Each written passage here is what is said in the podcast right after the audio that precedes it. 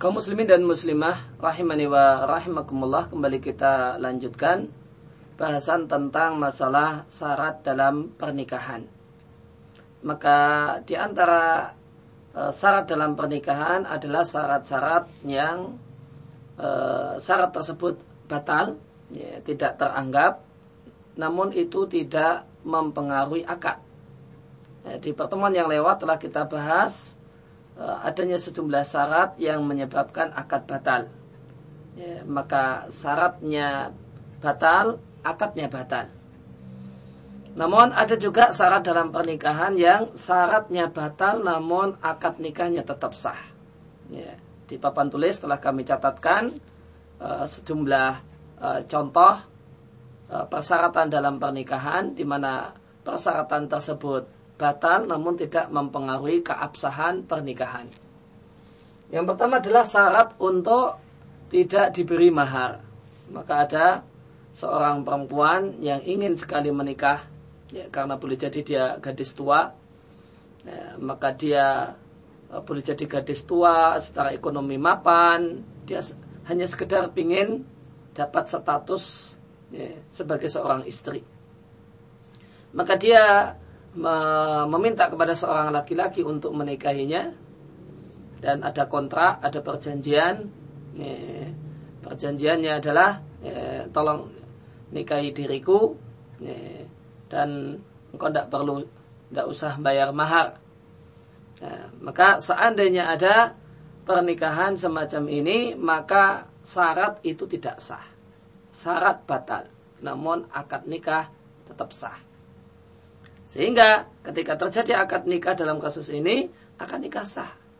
Tidak ada masalah dengan akad nikah, namun suami tetap memiliki kewajiban untuk membayar mahar.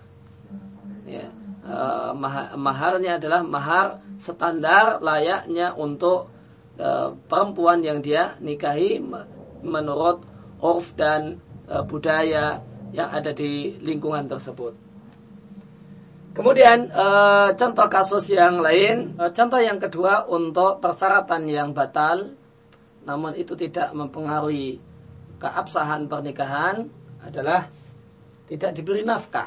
Artinya ada seorang perempuan yang mapan secara ekonomi, boleh jadi dia wanita karier, namun dia sampai jadi gadis tua, e, kemudian dia sangat menginginkan status sebagai seorang istri, maka dia meminta kepada seorang laki-laki untuk menikahinya, dan mereka berdua ini membuat persyaratan, ya, perempuannya mengajukan persyaratan agar si laki-laki ini mau menikahi, ya, tolong nikahi diriku sehingga aku punya status sebagai seorang istri dari seorang laki-laki, dan kau tidak perlu memikirkan kewajiban untuk menafkahiku, aku rela untuk menggugurkan nafkah sejak awal. Nah, maka kemudian terjadilah pernikahan dengan perjanjian semacam ini. Nah, maka pernikahan akad nikah yang terjadi sah, namun persyaratan tadi batal, sehingga adanya dan tidak adanya sama saja. Oleh karena itu pihak suami tetap secara syariat punya kewajiban untuk menafkahi istrinya. Nafkah, kewajiban nafkah tidaklah gugur gara-gara perjanjian ini, karena perjanjian ini teranggap perjanjian yang batal karena menyelisihi aturan syariat, yaitu aturan syariat e, suami memiliki kewajiban untuk menafkahi istrinya. Kemudian contoh yang ketiga tentang e, perjanjian dalam pernikahan, di mana perjanjian tersebut e, perjanjian yang batal namun tidak menyebabkan batalnya pernikahan.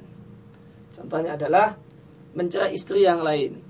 Ya, ada seorang perempuan mau dinikahi dengan syarat agar ya, si suami ini menceraikan istrinya yang lain. Ya, saya mau kau nikahi, namun ya, si fulanah itu tolong dicerai. Maka suami pada uh, menerima, oh ya, saya saya nikahi dulu dirimu, baru saya akan cerai. Ya, uh, perempuan yang kau minta, istriku yang kau minta untuk kucerai. Akhirnya terjadilah pernikahan dengan perjanjian setelah akad nikah, si laki-laki akan mencerai istrinya yang A misalnya. Maka perjanjian semacam ini perjanjian yang batal. tidak ada nilainya dan tidak teranggap dalam syariat. Sehingga suami tidaklah berdosa, si laki-laki ini tidaklah berdosa ketika dia tidak menceraikan e, istrinya. Nah, dan akad nikah tetap sah. Perjanjian yang tidak dilaksanakan dalam kasus ini tidak mempengaruhi keabsahan pernikahan. Kemudian contoh e, yang lain, contoh yang keempat, giliran malam yang tidak sama. Ketika eh, eh, terjadi pernikahan dan pernikahan ini poligami, kemudian istri kedua mengatakan eh, nikah, eh, eh, atau suami meminta, saya mau menikahimu, namun eh, saya tidak bisa memberikan giliran malam yang adil. Eh, maka saya cuma seminggu, bisanya cuma eh, berada di rumahmu cuma sehari. Enam hari yang lain di istri pertama. Mau tidak? Akhirnya si perempuan mengatakan bersedia e, dinikahi jadi istri kedua dengan pembagian hari yang tidak adil, tidak sama dengan istri sebelumnya. Maka perjanjian semacam ini perjanjian yang batal, namun akadnya tidak batal. Akad nikah tetap sah, namun perjanjian tersebut tidak teranggap adanya. Sehingga suami, meskipun sudah ada perjanjian, suami ini tetap memiliki kewajiban untuk membagi giliran hari dan malam di antara istrinya secara adil. Kalau istri pertama dua hari, maka istri yang kedua dua hari dan seterusnya. Kalau istri pertama sehari, maka istri kedua sehari. Jika istri pertama seminggu, maka di istri yang kedua juga seminggu dan seterusnya. Ya, kerelaan si istri kedua untuk e, diberi jatah waktu yang tidak adil, yang ini telah disepakati di awal pernikahan, tetap tidak menghilangkan kewajiban untuk bersikap adil. Sehingga ketika perjanjian tadi dilaksanakan, pembagian hari yang tidak adil tadi dilaksanakan oleh si suami, maka dia berdosa karena tidak bersikap adil terhadap istrinya dalam pembagian malam. Kemudian contoh yang terakhir dalam kajian kita kali ini adalah perjanjian kalau istri ini dalam kondisi perawan, ternyata tidak perawan.